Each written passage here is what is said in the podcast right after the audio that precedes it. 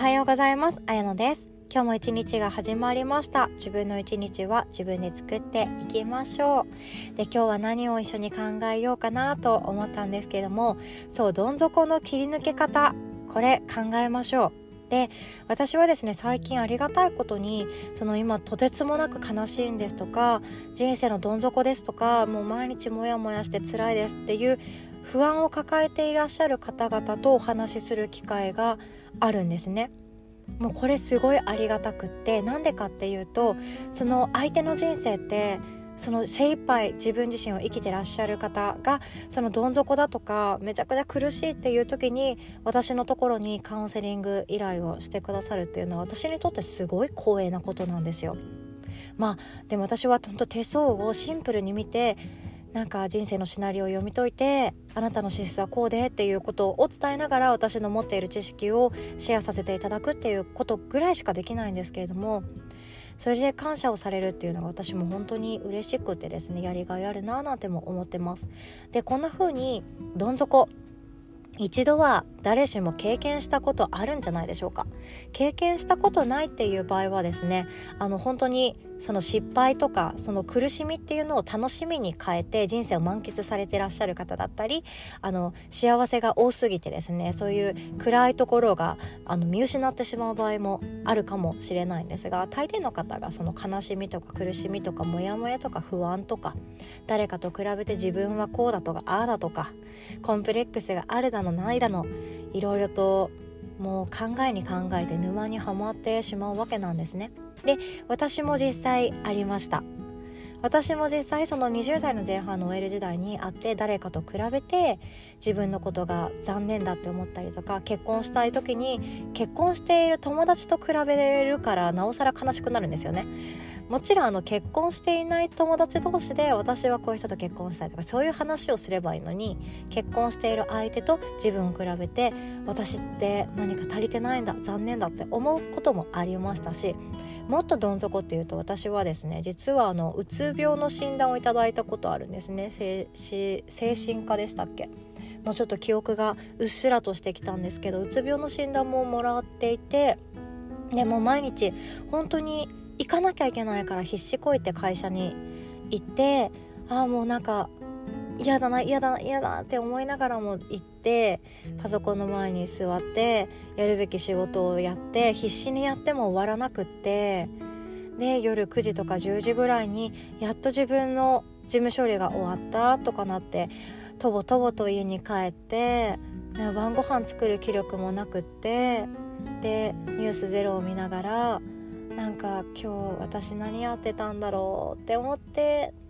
あ寝れないって思ってあ今度は眠りたいのに眠れないのか私っていうような時期が結構長く続いた人なんですね。うつ病っていうのを初めてお話しするんですけどもその ADHD っていう言葉を当時私は知らなくって失敗続きだったり信用を失ったりなんか普通にできること人が普通にできることさえもできないでもなんかわかんないけれども企画提案とかだけはすごい褒められるみたいななんか仕事の五角形みたいな評価表があれば多分もうとんがっているようなタイプ 全然バランスが良くないっていうタイプだったんですね。でそんな自分がもちろん嫌になってで周りに友達もいなかったのでそう初めて住む町だったのでなんかすごく寂しくって頼れる相手本当は会社の同僚とか先輩だったはずなのにそういう人たちも信用を置けなくなってしまってなんか私このままどこかに遠くに行きたいなとかあの交通事故に遭えばいいのにとかなんかもう本当思ってしまうくらい情けない自分でした。でもその当時は解決策が分からなくってずっと沼にはまっていたんですね。でどん底を今経験されていたりとかなんかもうこのモヤモヤが吹っ切れなくてどうしようって思ってる方のほとんどがいつこれは終わりが来るんだろうっていうところで悩むと思うんですね。私もそうでしたよ。いつこのモヤモヤは晴れるんだろう。いつ私は楽になるんだろう。いつ私はどん底から光を見ることができるんだろうって思って生きてきた気がします。で今の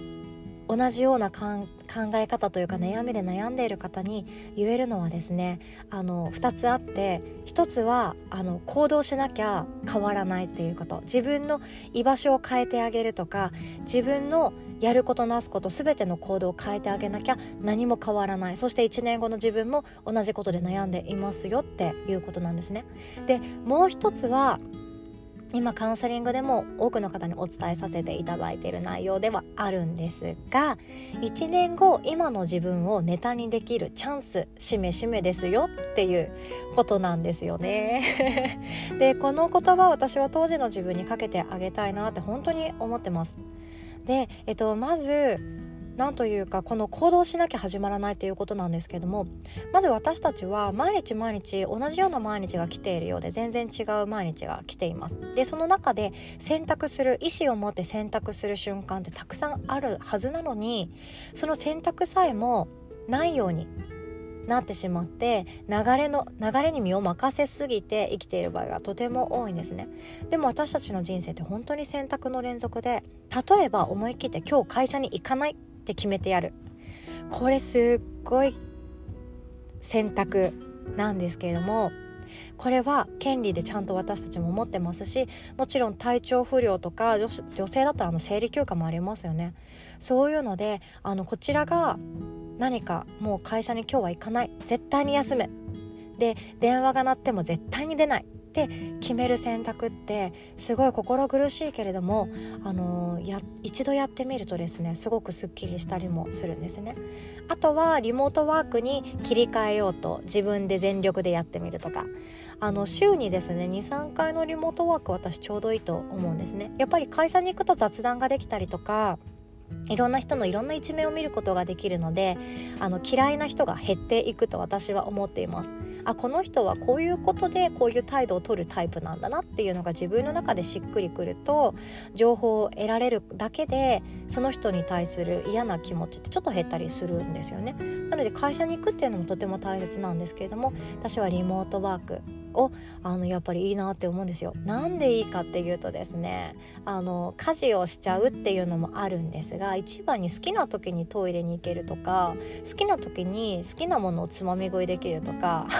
周りの目を気にしないっていうのが一番大きいですよね。でリラックスっていうもの日常の中であのふとした瞬間5分でもいいし10分でもいいしマインドフルネスの時間って本当大切なんですね。もっといい仕事のパフォーマンスができたりするんですけど会社にいてもうみんな全力で仕事している時1分1秒争うように治療事している時って1人だけ5分目を閉じてマインドフルネスの時間をするしかも BGM を聴きながらっていうとなんか後ろめたいというか周りのことが気になってリラックスできなくってたりするわけなんですよ。でもそれのマインドフルネスを取り入れる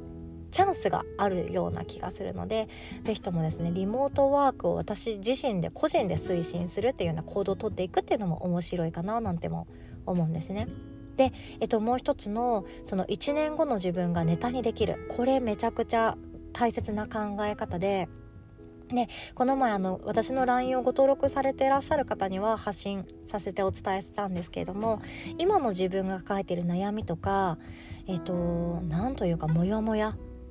もう何とも言えない解決できないモヤモヤありますよね。いつ結婚できるんだろうとかいつ運命の人が出会うんだろうとかいつ妊娠できるんだろうとかあのいつ自分の人間関係はすっきり晴れるんだろうとかそういうもう本当にいつ終わるんだろうってわからないことで悩んでいる方とても多いです。手相に書かれてたりするのでそれ見える時私お伝えしているんですが大抵の方が